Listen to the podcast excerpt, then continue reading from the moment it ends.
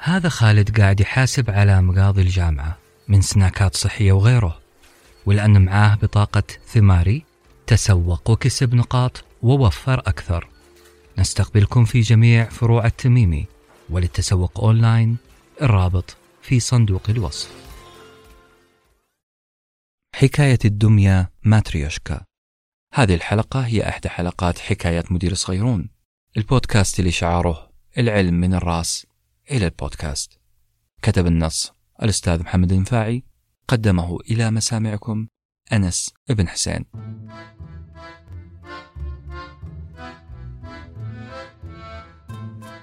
فتح تنظيم روسيا الكاس العالم أعيننا على دمية روسية مشهورة تسمى ماتريوشكا وينسب إلى فازيلي زيفيوزدوشكين فضل صناعة أول دمية ماتريوشكا في نهاية القرن 19 وهذا الرجل هو حرفي روسي كان يعمل في الخراطة وحفر الخشب وصناعة الدمى. هذه الدمية المزخرفة عادة ما تمثل المرأة الروسية الريفية باللباس التقليدي. توضع داخل هذه الدمية دمى أخرى أقل حجما. تطورت مع مرور الزمن حتى أصبحت ذات أشكال وأحجام مختلفة. منها ما ظهر خلال الصيف كنماذج للاعبي منتخبات كأس العالم بمناسبة تنظيم البطولة. ويتراوح عدد الدمى في داخل الماتريوشكا من ثلاثة إلى خمسة دمى. كلها مجوفة على شكل بيضة ذات قاع مسطح تتألف من قسمين علوي وسفلي. الدمية الأصغر تكون قطعة واحدة كاملة ليست مجوفة ولا تنفصل في المنتصف. ابني الصغير اقتنى إحدى هذه الدمى خلال إقامة كأس العالم. ولم يكتفي باقتنائها بل بادرني بسؤال مفاده. أي شخصية نموذجية هي الأفضل لك يا أبي؟ أجبته بأن النموذج الأفضل هو الصغير لأنه الأكمل مقارنة بالنماذج الأخرى. من حسن حظي أنه اكتفى بهذه الإجابة ولم يتبعها بسؤال آخر كما هي عادة الصغار وواصل لعبه بالدمية. سؤال ابني عن الماتريوشكا حفز في ذهني أسئلة كثيرة. هل فعلا الدمية الأصغر هي الأفضل أم الكبرى لأنها تحتوي على الجميع هل من الممكن إسقاط تصميم هذه الدمية علينا نحن بني البشر في الحياة بشكل عام أو في بيئة العمل بشكل خاص؟ أعتقد شخصيا أنه ممكن ممكن اعتبار النموذج الأصغر والأكمل يمثل الفطرة التي جميعنا نخلق عليها. أما النماذج الأخرى الأكبر فهي ما نتطبع به ونكتسبه من خبرات وتجارب وقناعات مع مرور الزمن، سواء كانت هذه القناعات والتجارب سلبية أو إيجابية. من منظور آخر من الممكن اعتبار النموذج الأصغر هو الجوهر والذي يتحتم علينا بذل الجهد بأن نفك الدمية أربع مرات حتى نصل إليه. وكذلك هي الحياة. علينا أن نمر بتجارب كثيرة حتى تسقلنا لنخرج أفضل ما لدينا. هذا يذكرني بالحجر المتحول الميكاسيست هذا الحجر الذي يتألف من صفائح معدنية قشرية مثل السيكا والتي بدورها تحصر بين طبقاتها حبيبات دقيقة جدا متبلورة. عبارة عن مواد خام للأحجار الكريمة كالزمرد والذي يريد الزمرد والأحجار الكريمة يجب أن يصقل هذه الصخور المتحولة. أصدقائي كم شخص يملك موهبة ما؟ وهذه الموهبة هي التي تمثل هذا الحجر الكريم. الحجر الكريم أو الموهبة المدفونة والموجودة فيك لكن تحتاج إلى كثير من الصقل والتدريب حتى ترى النور. إحدى نظريات التدريب في التنمية البشرية تسمى بقاعدة العشرة آلاف ساعة. وهي مدة التدريب على المهارة حتى تصل إلى مستوى الإبداع والاحترافية المطلوبة. بالمقابل هناك من يكون جوهره جميل لكنه يتقمص الماتريوشكا. لا يظهر هذا الجوهر الجميل للآخرين بأي سبب كان.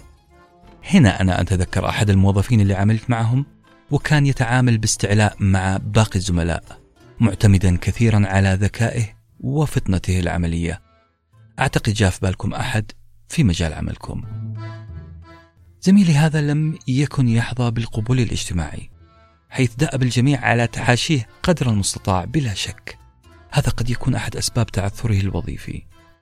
في حواري معه في إحدى اجتماعات المشورة كرئيس مباشر له أسديت له نصيحة. قلت له ببساطة يا أخي لا تحرم الآخرين أن يروا جمالك الداخلي. وسؤالي هنا هل هل يا ترى ينتهي دور المدير هنا؟ بمعنى آخر هل من الممكن أني أساعد الآخرين عشان يظهرون جمالهم المهني الداخلي؟ نتفق جميعا أن الله سبحانه وتعالى كلف الإنسان بحمل الأمانة بعدما عجزت السماوات والأرض عن حملها وكلف الإنسان أيضا بعمارة الأرض منذ الخليقة لكن كيف يمكن تحقيق هذا الهدف من الجميع بالاستفادة القصوى من إمكانياتهم العقلية والجسدية وهل الجميع على اختلاف مستوياتهم يساهمون في تحقيق هذا الهدف؟ هذا الشيء راح يقودنا إلى السؤال الرئيسي لموضوع اليوم السؤال اللي يقول كيف نحقق أفضل النتائج بالعمل مع الآخرين؟ كيف نستخرج الأفضل لديهم؟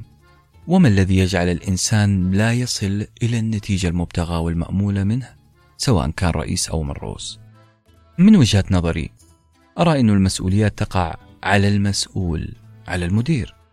المدير اللي من واجباته وأساسيات عمله تطوير وتسخير إمكانيات الأشخاص عشان يتمون المهمة كبرت أو صغرت زي ما جاء في الحديث الشريف كلكم راع وكلكم مسؤول عن رعيته. أنا ما أخلي مسؤولية الموظف وهو الطرف الآخر من المعادلة الطرف المهم من المعادلة. النبي صلى الله عليه وسلم يقول إن الله يحب إذا عمل أحدكم عملا أن يتقنه. من الناحية العملية المسؤول أو المدير تقع عليه مسؤولية أكبر عليه أن يتفهم ويعرف مكامن الضعف والقوة لدى المستخدمين لديه الموظفين والسبب طبعا عشان يصل إلى النتائج المرجوة بأفضل الطرق. وإذا حصل خلل فالذي يتحمل المسؤولية في النهاية هو المدير. هنا تحضرني قصة في التراث عن تاجر. هذا التاجر استأجر صائغا ليصقل له قطعة ثمينة موجودة في منزله. والمقابل طبعا أن يأخذ هذا الصانع 100 دينار جراء عمله. هذا العمل اللي يستغرق يوم كامل من الصباح حتى غروب الشمس. عند دخول الاثنين هذول الدار شاهد العامل آلة طرب مركونة في طرف الفناء. فسأل العامل التاجر سألوا عن هذه الآلة الموسيقية. فحدثه التاجر عن هذه الآلة وقال له إن كنت تحسن العزف فأسمعني شيئا. هذا العامل امتثل لأمر التاجر وبدأ العزف والغناء وكان بارع جدا. مر الوقت وهما ما زال في هذا الوضع من طرب وغناء والتاجر منسجم يهز راسه طالبا منه المزيد من الأغاني حتى غربت الشمس وانقضى اليوم. هنا توقف الصائغ وطلب أجرته المئة دينار. التاجر غضب لأن الصائغ لم ينجز له عمله الذي استعمله عليه. رد الصائغ أنا امتثلت لأوامرك وفعلت ما تريد مني وأنت استعملتني ليوم كامل وقد انتهى هذا اليوم. هذه ليست مشكلتي. في النهاية أعطاه الأجرة ولم ينجز عمله الأساسي. في حياتنا العملية وداخل مؤسستنا كم من القدرات والمكتسبات لدى الموظف؟ هذه القدرات لا تسخر بالطريقة الصحيحة لأسباب مختلفة. خلوني أسرد ثلاث نقاط بسيطة تساعد الطرفين على تحقيق أعلى استفادة من إمكانيتهما. أولا النقاش المفتوح والواضح بين الطرفين للتعرف على المهارات والرغبات ومن ثم تحديد الأهداف حسب ما تقضي الأهداف العامة للمؤسسة والشركة. مع عدم التغاضي عن الأهداف الرئيسية إذا النقاش المفتوح بين الطرفين شرط ضروري.